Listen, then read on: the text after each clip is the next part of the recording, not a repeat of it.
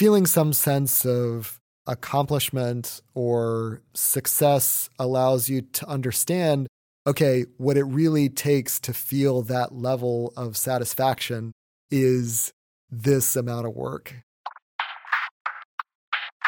Welcome to the Getting Simple podcast. Your incoming signals have to be curated. The things which you think should demand your efforts have to be streamlined and minimized as much as possible in order to create a kind of like potency that can move creation forward.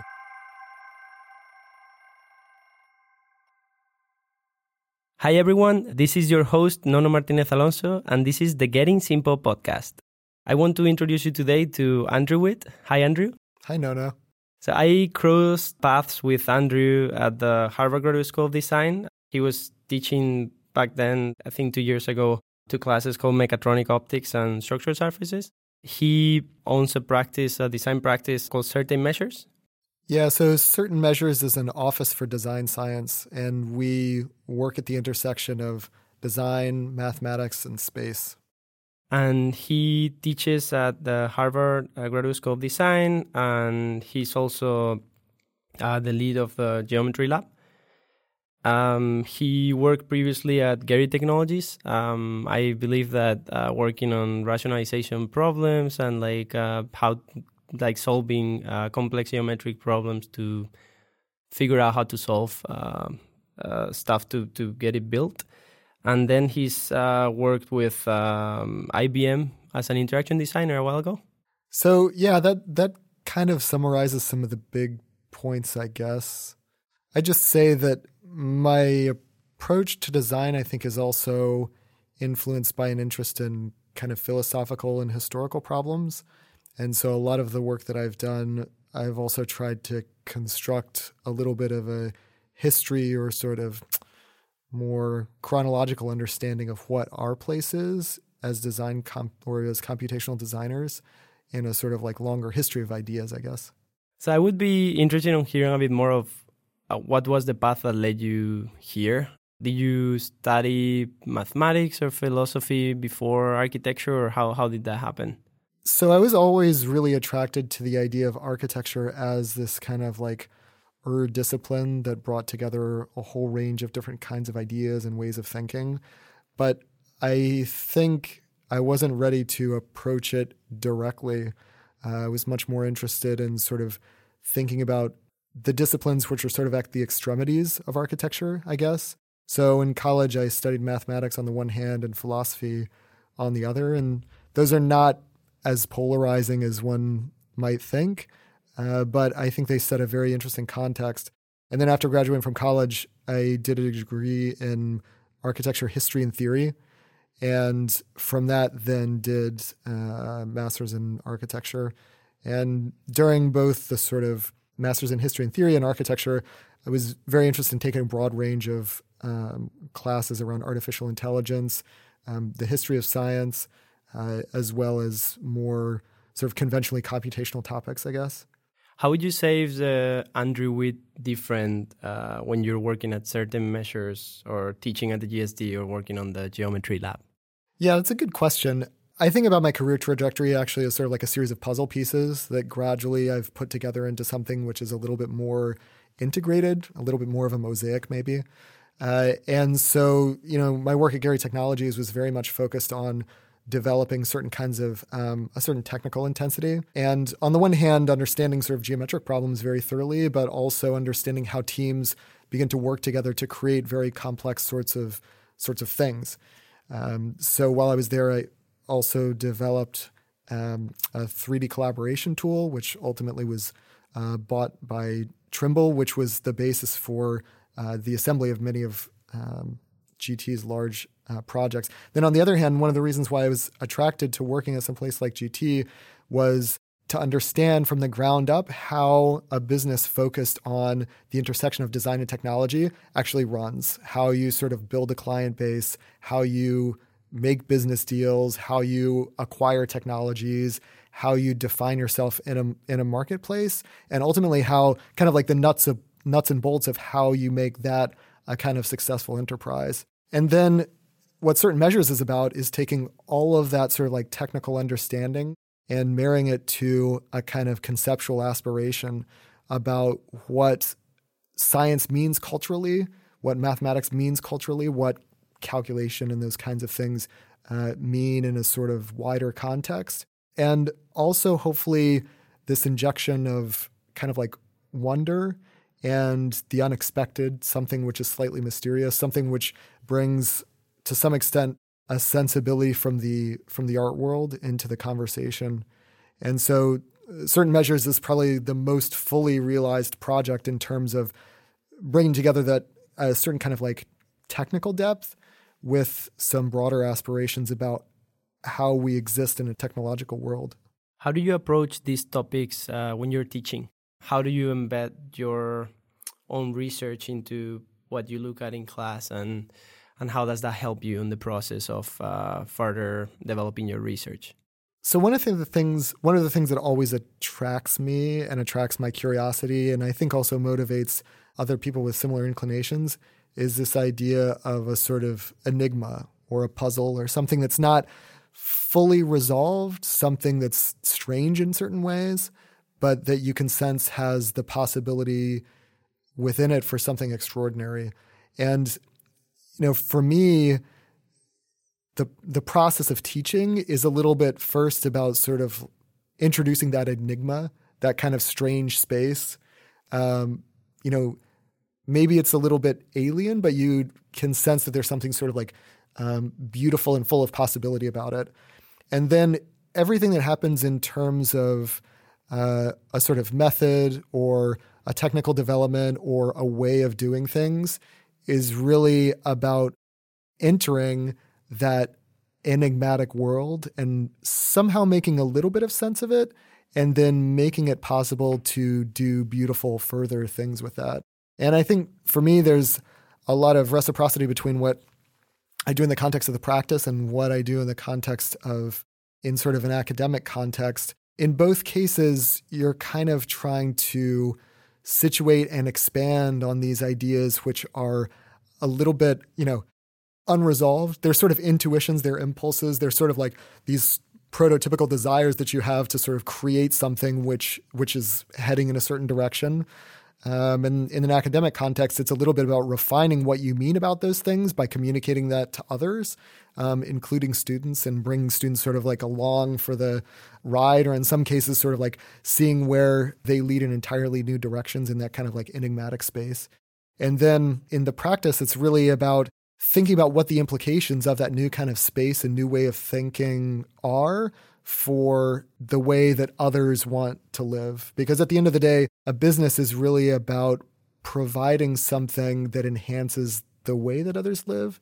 And so communicating that benefit or communicating that possibility is one of the things that's um, you know an interesting challenge uh, when you're when you're building a business, especially if you're working in topics that can appear to be somewhat esoteric, maybe. But that's uh, yeah, that's a lot of fun too. How do you go about preparing or researching material that then you give the students or I, I guess what I, I want to try to come up is like if you have any technique or any way in which you dissect a really hard complex problem and then present it to other people. Might be students or clients or collaborators. I think there's kind of two complementary ways of thinking about attacking not necessarily problems alone, but also constructing ideas. One of them is much more slow burn, and it's something that develops over the course of you know months or even years. And that's really trying to lay out the territory of what an idea is and where it's located and how it's related to other ideas. You know, when I was studying philosophy, there was a very influential instructor for me who talked a little bit about how Kant may have constructed the critique of pure reason. And so the critique of pure reason is, you know, one of the seminal works in, in Western philosophy. It's a very complex text. And so people often speculate about how such a complex text was, was actually assembled. And there are a few different theories, but one of the ones which was kind of most appealing to me, kind of for its simplicity, I guess, was what's called the patchwork theory. And the patchwork theory was basically that Kant had a whole series of interesting ideas on a whole series of subjects over a period of many years, possibly decades. And he progressively, with each one of those ideas, just wrote them down immediately and put them in a series of jars associated with various kinds of topics. And then when it came time to write the critique of pure reason, he dumps all of those out and starts stitching them together into a larger tapestry. And it's totally a gross oversimplification, but it sort of stuck with me and resonated with me that this is the way that you can begin to think about building structures of ideas which are beyond what you would typically digest and beyond what you would typically understand. That's one of the ways that I've tried to synthesize some of the disparate threads, which end up being sort of stitched together uh, in some of my courses. Just collect over time all of those things, try generally to sort them, and then kind of have the discipline to merge them into kind of like a narrative um, structure. So I just I just finished or I'm finishing the manuscript for a book called Formulations Encodings of Mathematics, uh, Architecture, and Culture. And I kind of like took Kant as an inspiration for that book. And it covers a whole range of very uh, disparate topics in a way. But there's a common and elemental theme of trying to understand the cultural implications of calculation. So that's a little bit about sort of like big ideas and how big ideas sort of come together in uh, in some synthetic package. And it's almost impossible to rush that because you see at every moment there are these certain gaps and you don't know exactly the piece that fits in those gaps, but your mind sort of attends to those gaps. And then your attention allows you at certain moments to see, okay, this is exactly the piece, the new piece that I've, I've just happened upon out of luck or chance or, you know, destiny, that this is where, this is the piece that goes this, in this particular spot. And had this experience with this book, and I'm sure others have had that kind of experience in a, in a creative process.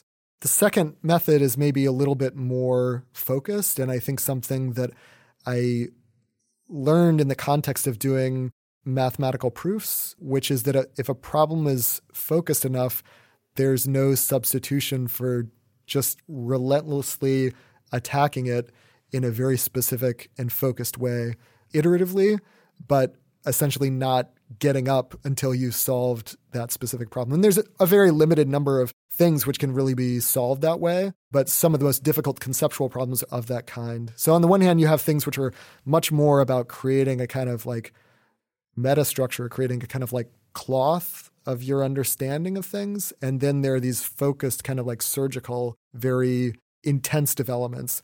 And I think those kind of require different kinds of thinking. And then, of course, there's the process of sort of creation, which is maybe like a third category altogether, but I'm sure we'll get to that. Well, those are super interesting to me.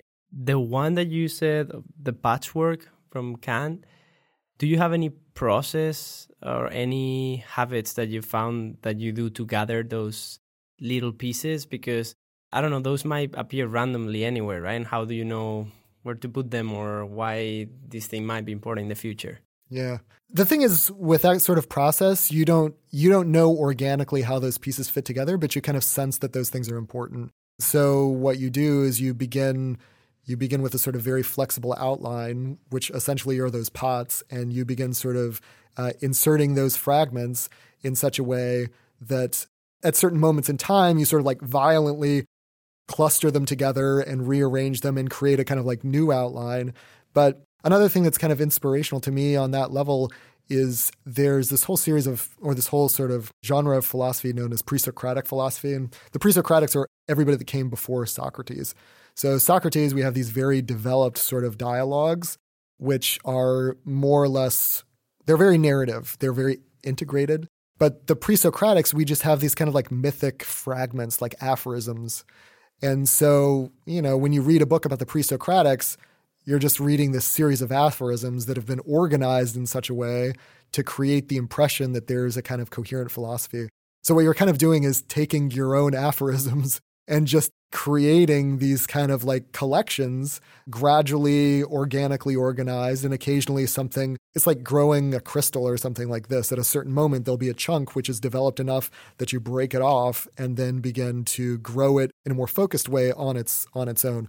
But you know i have like this master outline document which probably structures most of the sort of things that I've been thinking about in terms of process for the last decade. And then every once in a while, something will sort of like blossom to the point where it deserves its own planter.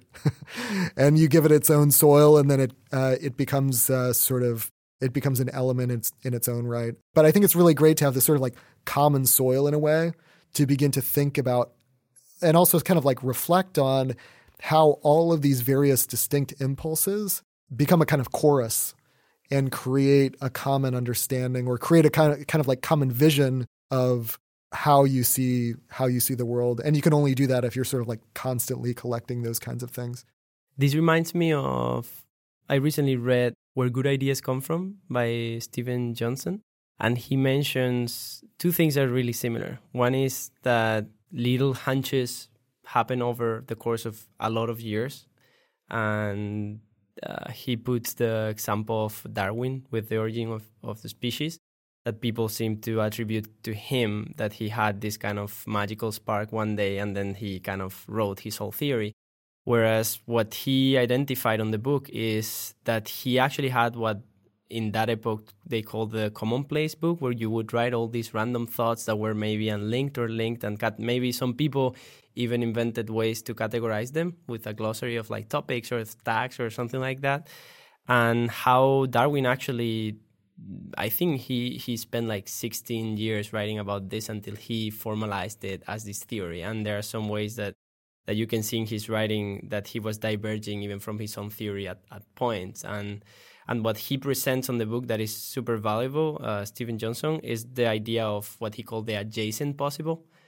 Uh, by I think it's a guy called uh, Stuart Kauffman or something like that uh, coined that term, and the adjacent possible was when some new knowledge comes into play on like the knowledge of the world, and that relates to the missing pieces of your patchwork, and and then you say, okay, this is the piece I was missing to to kind of continue this narrative or to fill the gaps, right? So I, I just wanted to mention that because it's a, it, it seems really uh, similar in, in terms of how we tend to attribute hunches like a small a small hunch as a really great theory, but usually takes years to to develop something and formalize it as something that people can digest.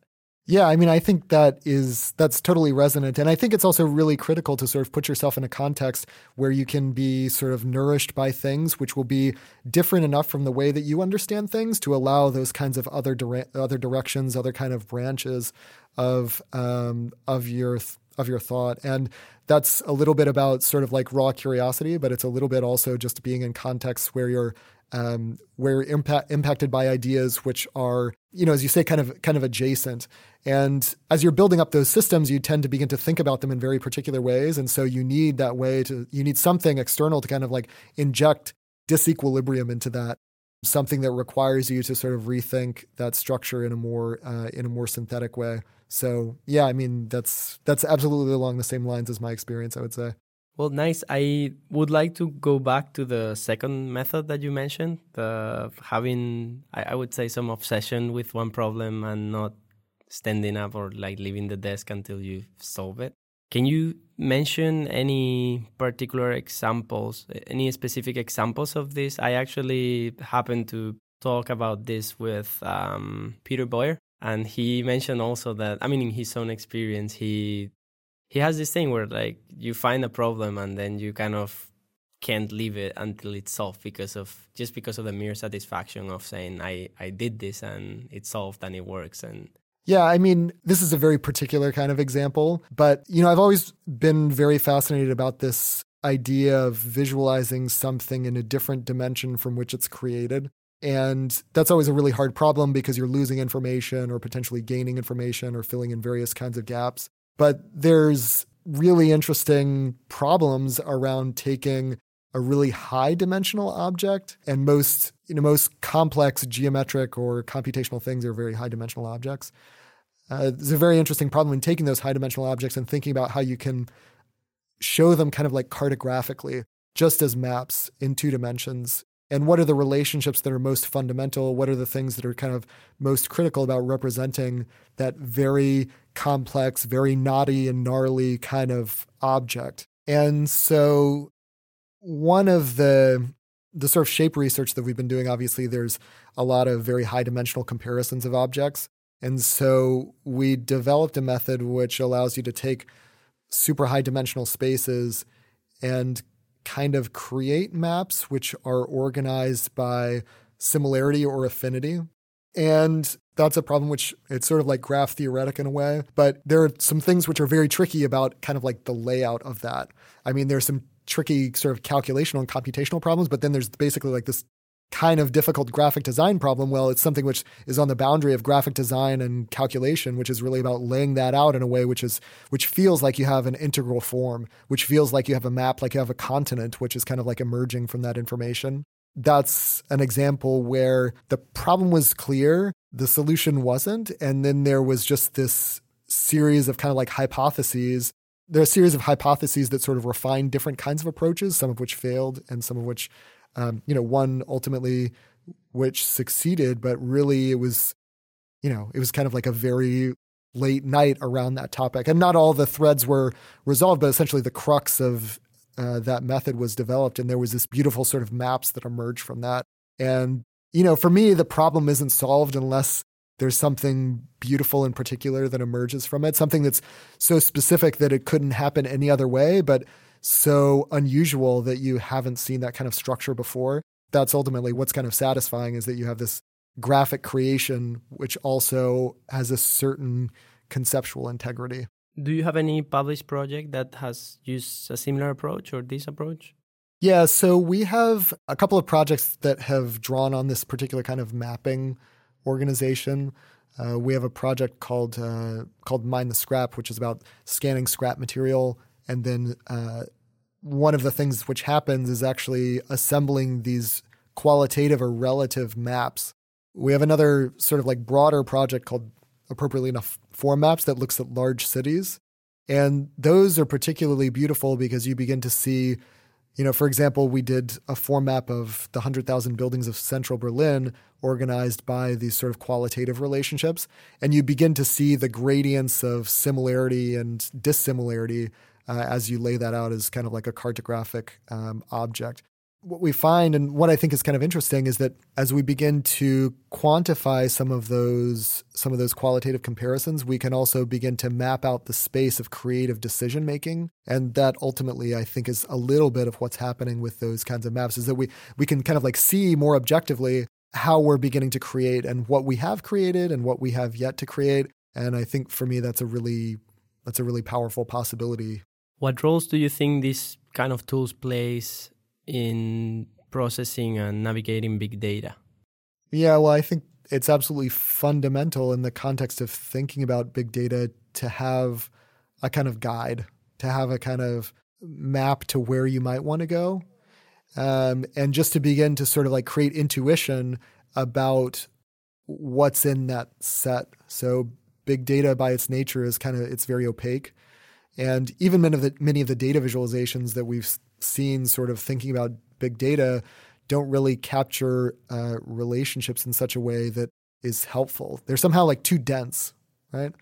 And so one of the things that I like about these kinds of maps and some of the other kinds of visualizations that we're trying to develop is that ultimately they try to cluster things into a relatively low number of kind of like continents, right?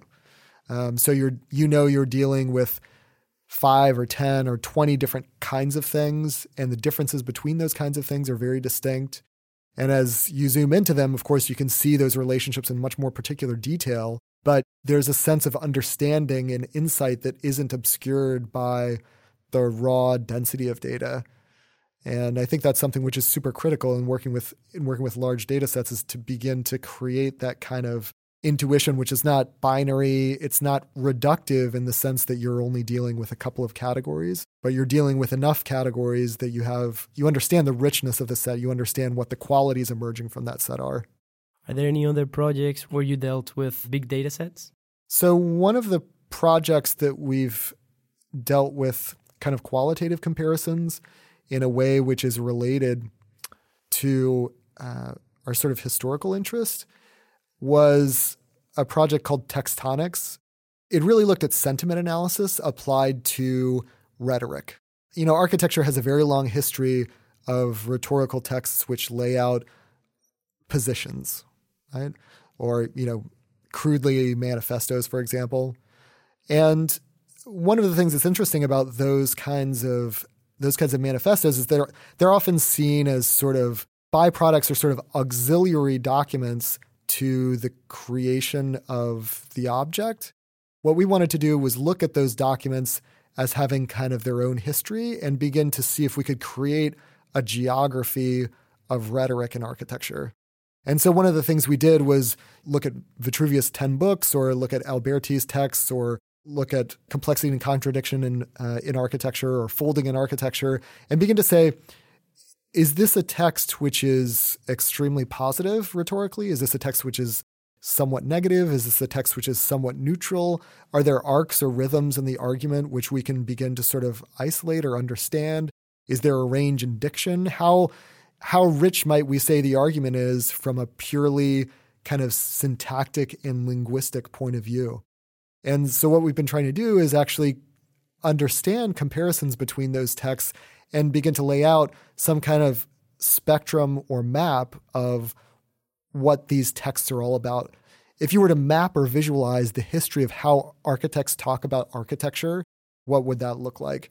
And that's something which I think is kind of like has the potential to move into the space of the visual things which we understand as being much more argumentative or much more sort of about a certain kind of debate.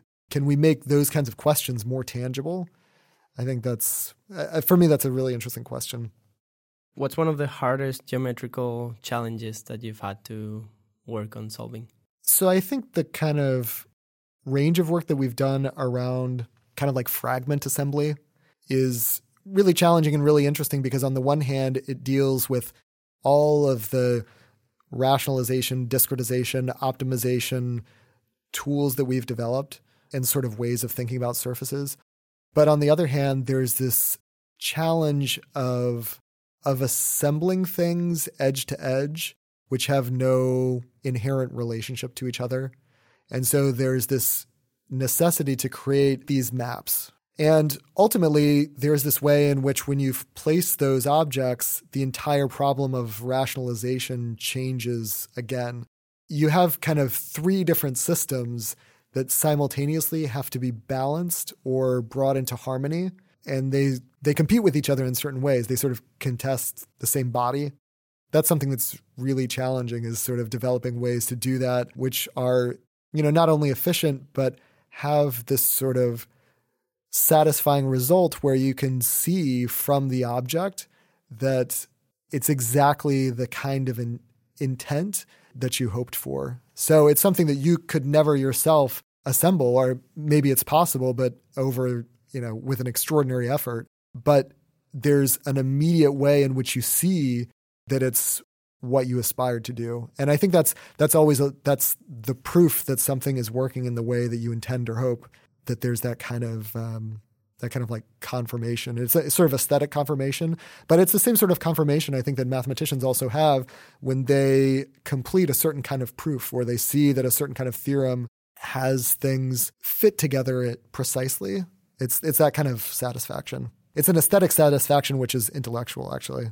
How would you define simplicity in geometrical terms or applied to the these geometric systems?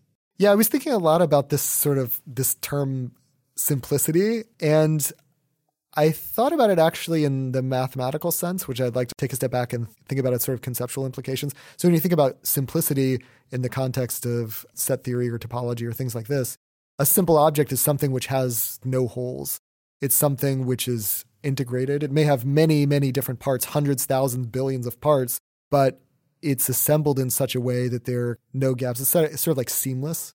And that was one way also that I began to think, you know, as I was thinking about our conversation, that was the way that I began to think about what we do in practice, but also how I understand simplicity playing out in my life or in my sort of like creative aspirations. Not necessarily that there's something that's elemental or atomic, but rather that there are things which are always kind of like tightly related. And when something comes into when something comes into play, it's brought into play in such a way that it orbits around those other things and it's connected with those other things. So it's a little bit about this sort of conceptual affinity.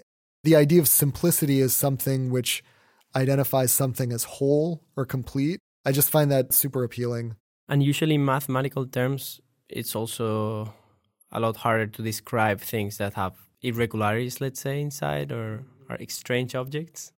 Yeah, it, it can be, definitely. And so sometimes it's funny because in the world that, you know, I've inhabited since sort of like entering architecture, there's this sort of like zoo of different kinds of objects. And those objects each have their own sort of like peculiar and idiosyncratic forms. But sometimes ways of thinking about them and taking a step back and thinking about not specifically that object as something to be sort of obsessed over, but thinking about sort of like the universe of objects as things to be sort of classified and identified and then sort of attacked collectively that can also be a really a really useful sort of thing. I mean, like for example, when we're involved with a very deep geometric problem, sometimes the idiosyncrasies or specificities of a particular object create all sorts of red herrings in terms of dealing with it or understanding it. And so finding these sort of like cognate forms, things which are similar enough to apply the same kinds of methods to them and get interesting sorts of results, that can be always that's always very interesting. How does your experience as an interaction designer affected the way you understand uh, what a piece of software or something geometric is intuitive? That's a really interesting question because in thinking about interaction design, you can have many different ambitions for the experience of someone interacting with with some object or piece of software. And in some ways, an interest in an interface which is kind of as elemental as possible I feel like it could be driven in, in some ways by capitalist ambitions. And what I mean by that is that our whole understanding of what it means to create something which is successful is about creating things which are frictionless and can be distributed as easily as possible through market channels. It's all about this process of consumption. That idea that we should create something that is as frictionless as possible, particularly to facilitate that kind of consumption. On some level, there are other attractions to simplicity, but I think that fact gives me a little bit of pause. And when I think about interaction, particularly, I'm kind of much more interested in capturing the simple experience of wonder. And so when I say that, it's like you can think about the simplicity of an interface or you can think about the simplicity of reactions. Sometimes those things are distinct. Sometimes they come into, they sort of like align, but other times evoking that kind of simple response, that simple response of wonder or awe or curiosity involves things which can be a little bit a little bit more complex. So, you know, in terms of thinking about the user experience, I always try to imagine and maybe that, you know, we're not as involved with creating products which are used in sort of like deeply pragmatic contexts. I think we're much more interested in developing things which have a kind of like cultural resonance. And in that case, creating that impactful sense of wonder is what drives all of the other sort of interaction design decisions. Okay, let's change gears a bit and talk about uh, your life habits or like other things to get to know Andrew Witt. So, how does your day to day look like? This is a funny question in the context of simplicity because I, you know, I happen to wear a lot of hats at the moment and have many different commitments. And so from day to day, it's very difficult to sort of identify a predictable day. I would say my ideal day would typically start the evening before, where you sort of take stock of what's happened during the day, reflect on it relative to the things which you've set out for the year and, you know, maybe longer, and then lay out the two or three essential things for the next day, which move you forward on those long term ambitions. And then the next day in the morning, we've chosen a place to live, which is far enough from far enough but close enough to all of our key the places where we work and the places the place where my daughter goes to school that you know I take a long walk to drop my daughter off at school in the morning that provides a little bit of time for reflection sometimes of course bond with her and then when I return I usually find that the 2 or 3 hours in the morning are the most valuable in terms of in terms of creative energy. That's not always the case, but often it's the case. And so I try to segment that in such a way that I can focus on the things which are most demanding creatively.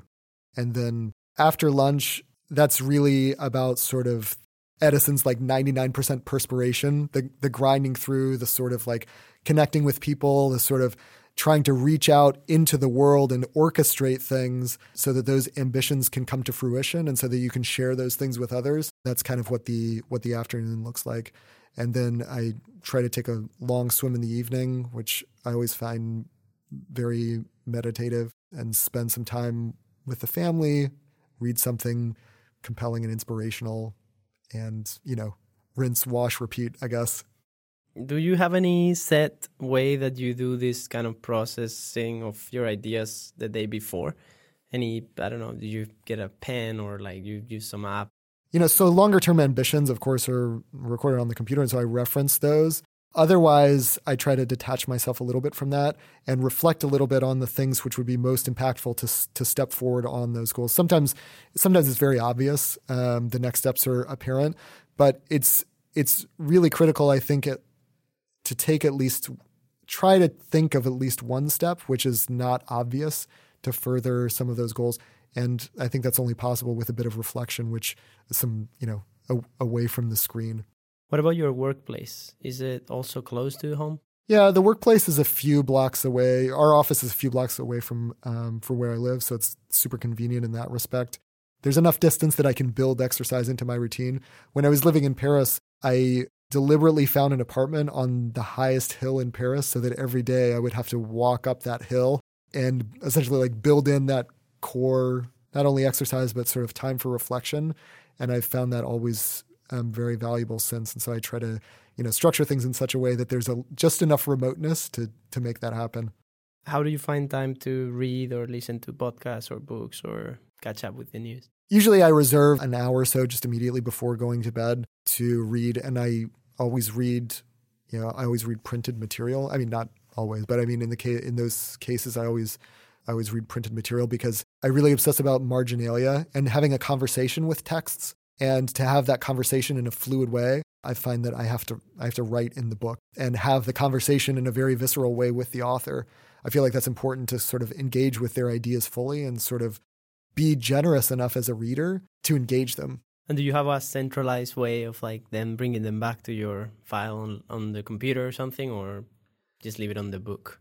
I have some specific kind of tabbed attachments, for example, uh, that allow me to index certain ideas. And so lots of what I read is not necessarily related to a specific intellectual project that I have, but often things come around, you know, they emerge in a roundabout way to to being related. You know, maybe out of every 10 pages there are two or three specific elements which are uh, which are kind of critical. If there's something which is striking, immediately I'll begin to I might begin to create or integrate or sort of fold that into some other thing that I'm working on at that moment because you can't wait. You know, when something happens, which is an elemental catalyst for the creative process, you can't wait on that. Sometimes it becomes a very fragmentary process where I'm reading for like four or five pages or I'm drawing for a little while and then suddenly there's something which has to happen, uh, which I sort of have those focused moments of sort of like problem solving and pushing something through but it becomes this very organic and I think um, nice cadence where there's a lot of uh, there's a lot of back and forth um, with that, and you have to give yourself ample time enough to allow those moments of I don't know if they're exactly flow moments, but they're sort of like the germs of flow to happen. What conditions do you think make you more creative? Some people need an absolute detachment from distractions, and I think that can be helpful for reflection and especially thinking through how you kind of exist in the world. And sometimes that can create that can lead to creative insights. But the process of creation for me is always um, a little bit different from that, and it usually involves a set of curated but maybe sort of like intense stimuli, right? I mean, there are particular things which I'm kind of like fascinated or obsessed by, or things that I've sort of like sort of drawn or modeled or otherwise created in the past that I that I want to take a bit, bit further. And so you begin to take those fragments and stitch them together, you know, begin to sort of like juxtapose them and gradually, gradually sort of create something. And so, you know, I think the sort of like reflection and synthesis and meditation and dream process are different from the creation creation process. I mean, they're very they're very obviously related, and the sort of aspirations of a particular creative process will often come from those, you know, meditative or dream states. But there are different kinds of conditions that are conducive for the two of those, I think. And when do you think you get your best ideas? I think there are different kinds of ideas that emerge naturally from different kinds of contexts. You know, ranking those ideas by quality is just is very difficult because they're they serve kind of like different purposes in moving a creative story forward, I think. There are some ideas which are almost reactionary. You see something which deeply provokes you and sometimes you know, sometimes it makes you angry actually and you're like I I have to solve this basically from the point of view of self respect. Or you see something which is so moving that you want to understand or explore some aspect of it yourself. There's like a provocation there. And then there can be things which are much more, or ideas which are much more, which arise a little bit more spontaneously and have to do with a specific set of conditions, a kind of almost like a background condition which then allows things to emerge in a dynamic and spontaneous way. And I think there are a bunch of other kinds of there are a bunch of other kinds of ideas, some ideas which are tactical. For me, the critical thing is not necessarily creating the best ideas because I don't think I've ever been in a situation where I would say, okay, well, I want to create my best idea today and I'm going to put these conditions in place and I'm going to have that best idea. It's much more about thinking about sort of like classes of ideas and being able to understand that from this particular kind of situation, these particular kinds of ideas can um, can emerge. But I think this idea of stimulation and being in dialogue with some other dimensions of culture is always really important. Is there any activity that you would consider deliberate practice? I sketch a fair bit, and I wouldn't say that it's I wouldn't say that it's for deliberate practice. And I, I wouldn't say I have an aspiration to necessarily get better, but it's a way of practicing seeing. It's not a way of practicing sketching, it's a way of practicing observation. I think it's the observation that I would hope to get better at. And so there in the sense that there's that kind of practice, I think there's definitely that there's that kind of aspiration. How do you deal with the like buzzing of notifications? If you have, I don't know, maybe you don't have notifications. yeah, I think everyone has way too many notifications. I mean, first of all, I keep the number of I keep the number of accounts that I have to keep track of to an absolute minimum. When I was a researcher at IBM, I sat next to another researcher. This is like in the very early days of social media, who was who introduced me to Friendster. This is the early days of Friendster. I mean, this is, this is quite a ways back. And that was fun. And then after that, I decided that I no longer needed to be engaged on the social media side. You know, I never signed up for Facebook, not on Instagram, I'm not on any of those things basically, because I think the signals, you know, obviously the signal, your incoming signals have to be curated. The things which you think should demand your efforts have to be streamlined and minimized as much as possible in order to create a kind of like potency that can move creation forward. Yeah, I try to eliminate those those things as much as possible. So, you know, our company has an Instagram account and those kinds of things, sort of like corporate entities that I'm involved with have some presence. But for myself, there's like monastic tendency probably in the way that I organize certain kinds of things. But I think it's absolutely fundamental to avoid the things which are not moving those life projects forward, I guess. So, how do you deal with email? So, one of the most useful things that I've done recently to work with email is to increasingly sort of script it. And so, you know, if you're not familiar, Gmail has um, has a pretty nice API which can allow you to um, not necessarily reorganize extensively the way that your emails um, uh, appear, but it can allow you to extract information and visualize it and understand a little bit more directly um, the relative volume of your interaction, which interactions are, are really important. Um, it's it's very important for me to maintain contact with people that I, even if I don't contact them regularly, to keep in touch with people who've been kind of like nourishing to me in the past. And one of the ways that I do that is by identifying through that kind of analysis people that I may or may not have um, had contact with in a certain in a certain period of time. Emails scripting has been super helpful for me for understanding a little bit better who I'm actually communicating with. It's a little bit like the Feltron report approach, but I also tend to script things in such a way that there will be certain tags which are assigned which are much more actionable. So it's a kind of it's a it's a very operative process also. I'm really so I'm actually really interested on like this kind of hacky ways or like scripts to customize the way you use technology. Are there any other similar methods that you might use for for example documenting your work process or tools to improve your workflow? I do a lot of lectures, as you know, and uh, there's a vast number of images and clips and decks which are sort of associated with that. And so, you know, there are some things which I've tried to develop to sort of streamline a little bit the process of aggregating and organizing some of that kind of information. One of the things that I find interesting is this fact that we're creating our own kind of journals in very specific sorts of ways. The usage tracking, for example, of if you know, if you don't have an existing usage tracking software for your computer, it's just a super revealing and super helpful thing to have to understand at kind of like a granular level where you're spending your time and how fragmented it is. And that level of self reflection, I think, allows you also to be a little bit more surgical about placing um, placing priorities where they should be um, and um, aggregating and avoiding those switching costs. I mean, you know, I think everybody now is familiar with this idea that uh, switching costs between tasks can cost you cost you or cost you between sort of like five and ten minutes. I mean, it's it's a significant amount, and so um, those kinds of usage trackers I think are can be very uh, can be super helpful. Which one do you use? I think it's called like vitamin vitamin D. I forget exactly the name, but it's basically like this graph that pops up at the um, at the top, which shows, and it, it can be very granular. You can see how how much time you spend on certain websites or with certain documents that's yeah, that's a helpful one. What about for data storage? Do you have digital clutter?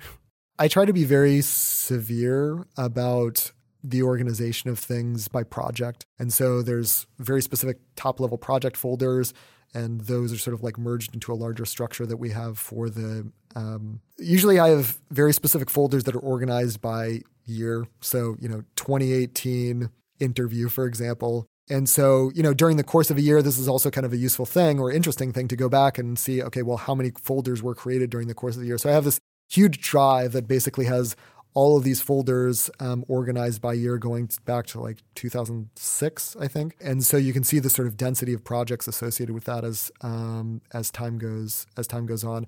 But those projects fit also into a kind of complementary structure that we developed for the company. And so it's there's this kind of organic extension between kind of like the company's brain and my brain, I guess. Very sort of complementary in the way those things slot in. Are you familiar with the concept of quantified self? Yeah, so I mentioned the Feltron report before, and I'm I'm definitely pretty familiar with that. And I think, you know, it's funny because I think there are times when that when that can be extremely helpful, especially around making certain kinds of um, certain kinds of decisions. And I think there are ways where it's interesting, maybe slightly revealing, but maybe not quite as compelling. And I think at the end of the day, I think it's really critical to ask yourself what's driving you to do certain kinds of things.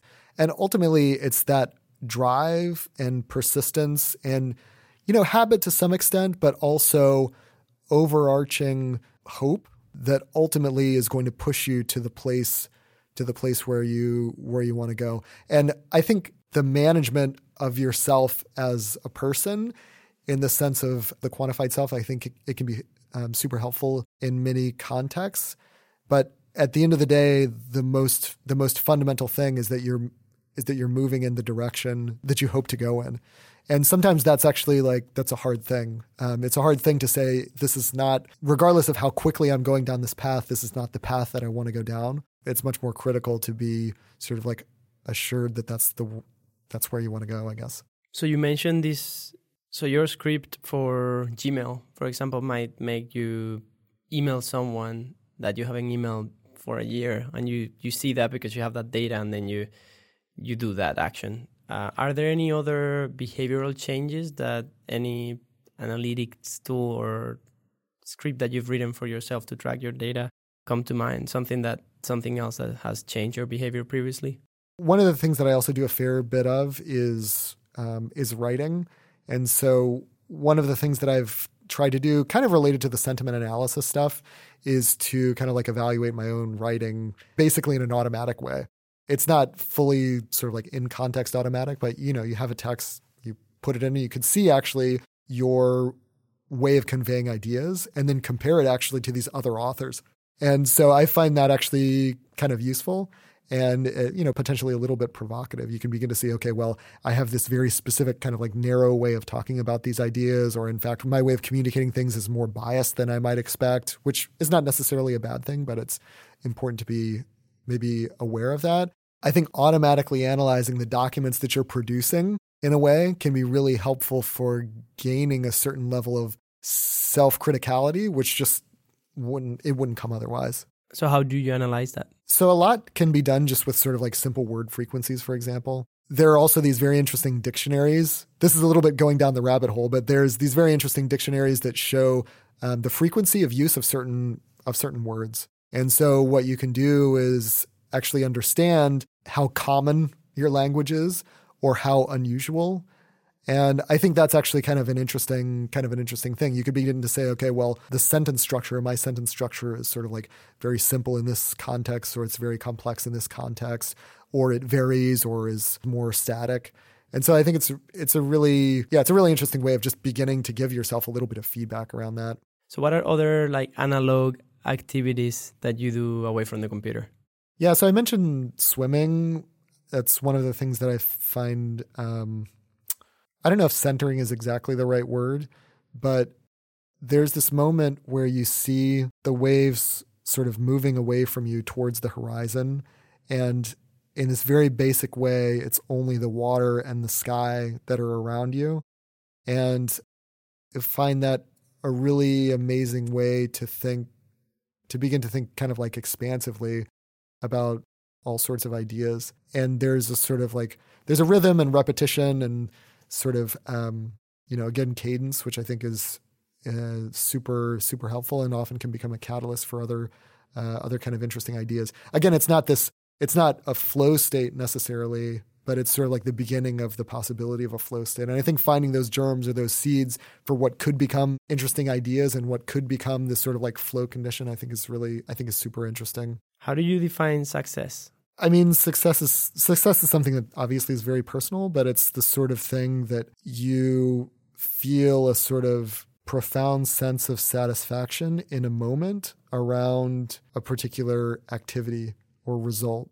You can't extricate that from sort of social context. I don't I don't really think it's possible or productive to do that. I mean, it's not, we have to be realistic and realize that there are all sorts of ways that our social context influences our desires in kind of like subconscious ways.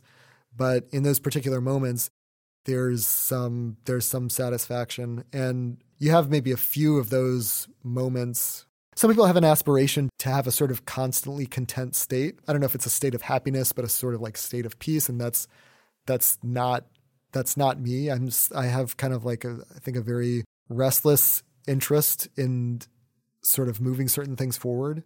There will be certain moments when you feel okay yeah this was this was well done. Uh, you know this was this was something. This was something that i put into the world and it's and it's good.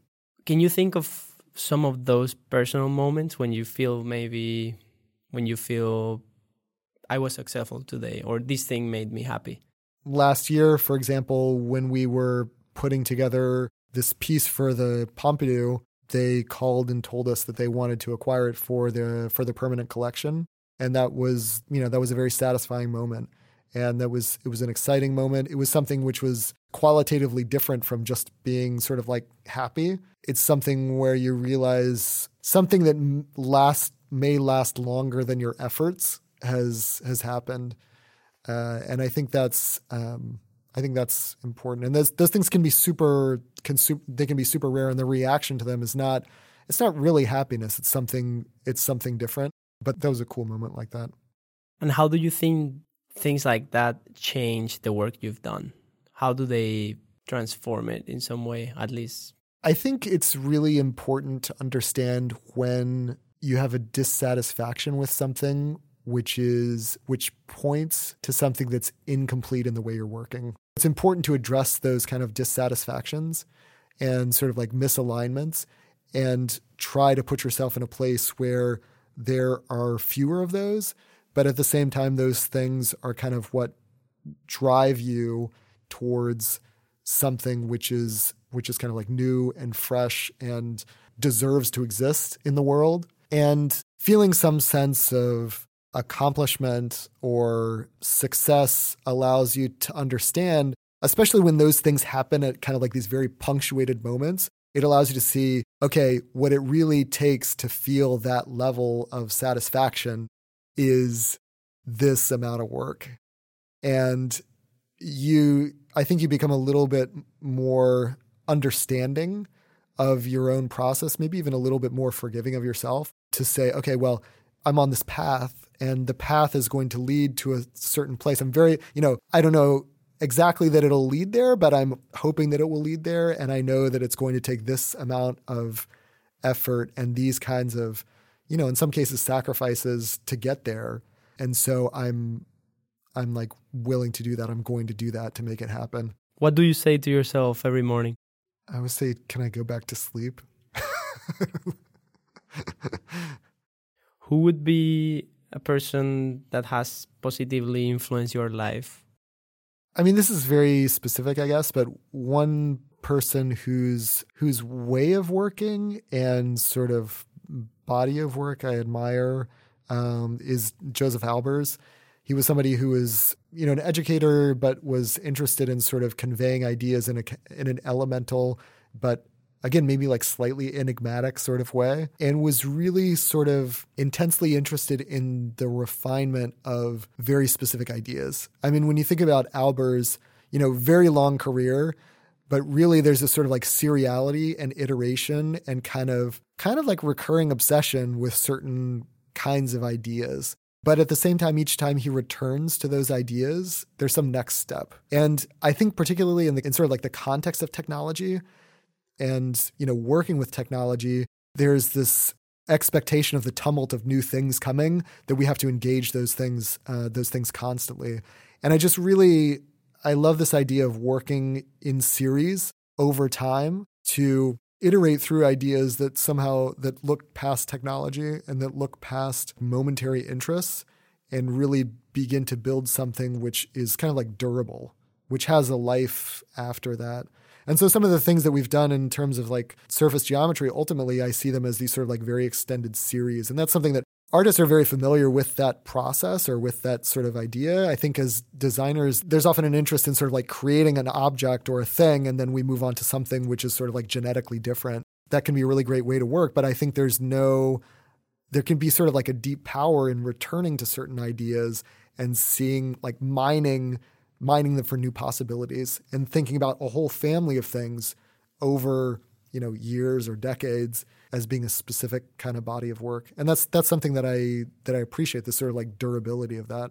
Can you name any books that have affected the way you live and or work? So a little while ago, my wife got me a book that was basically about um, you know these very short vignettes of sort of artists and writers' creative process, and you know it's it's a it's a funny sort of book because on the one hand, people are distilling these sort of like lifelong processes of development and essentially becoming comfortable in their own skin into kind of like a couple of paragraphs. But one of the things that I found very um, useful and somehow like reassuring about that is that most of these creators they were kind of creating for just a couple hours a day. They were doing all sorts of other nourishing things around that. But it was really the work of some extended duration to create something that was substantial. And that was something that I, beyond any of the particular habits of the book, this idea that there's a sort of consistency and discipline, maybe not even in the daily routine, but this sort of persistence of returning to particular ideas and seeing them through over the course of time I feel like that's super powerful and something which is kind of like, you know, it partially has to do with habit, but it also has to do with your sort of drive to do things over the long term. And thinking about developing a body of work is something which doesn't have to happen over the course of just like, you know, a couple of years or something like that. It's like a lifelong project. I just find that satisfying and that at the end of the day, you know, when you're 80 or something like that, you can look back and see that's that's the body that's the body of work that's created. That's the thing that I put into the world.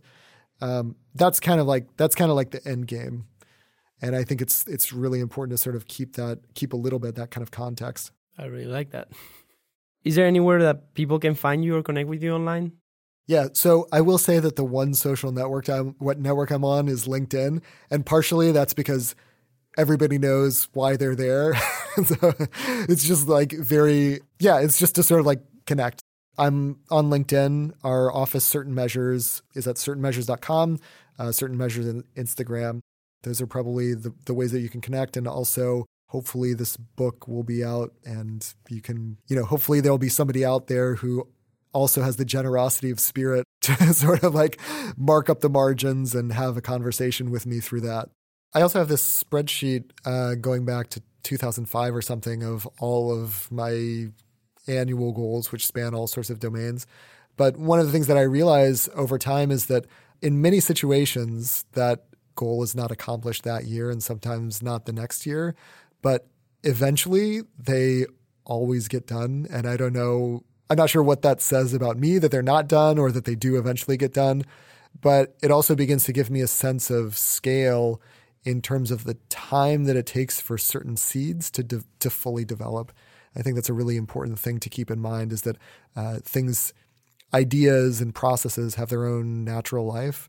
And that's something that on some level, you know, we can try and accelerate, but we also kind of um, can can respect. And there's a certain kind of satisfaction that comes with that respect. I feel that the urge of uh, completing goals or like getting that um, success in return, that kind of satisfaction from something that has succeeded contextually on the culture that you're on the moment, like is because social media sends us.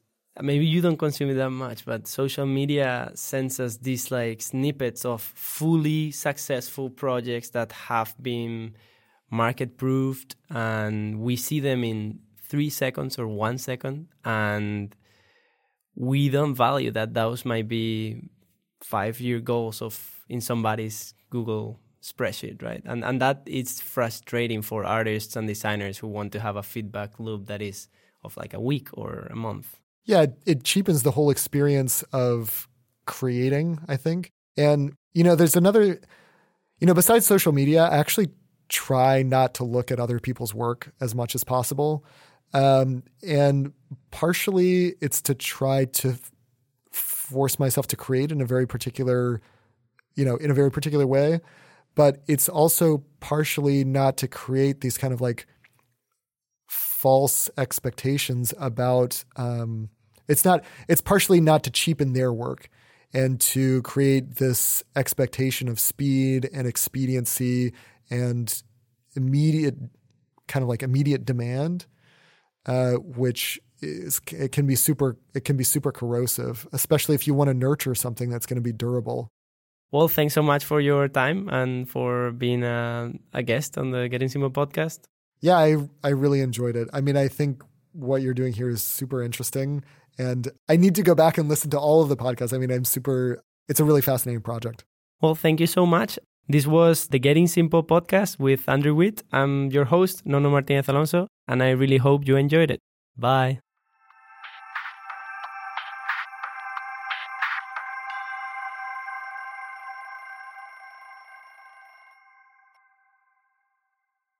Before you go, I'd like to remind you that you can find a detailed list of episode notes at gettingsimple.com forward slash and the number of this episode. If you're enjoying the podcast, I would really love to hear about it. So ping me on Twitter, Facebook, or Instagram. You can also join my mailing list at gettingsimple.com forward slash follow. It really helps out if you can rate the podcast on iTunes, on Apple Podcasts, because this is the best way for other people to get to know about it. Thanks again, and see you in the next episode.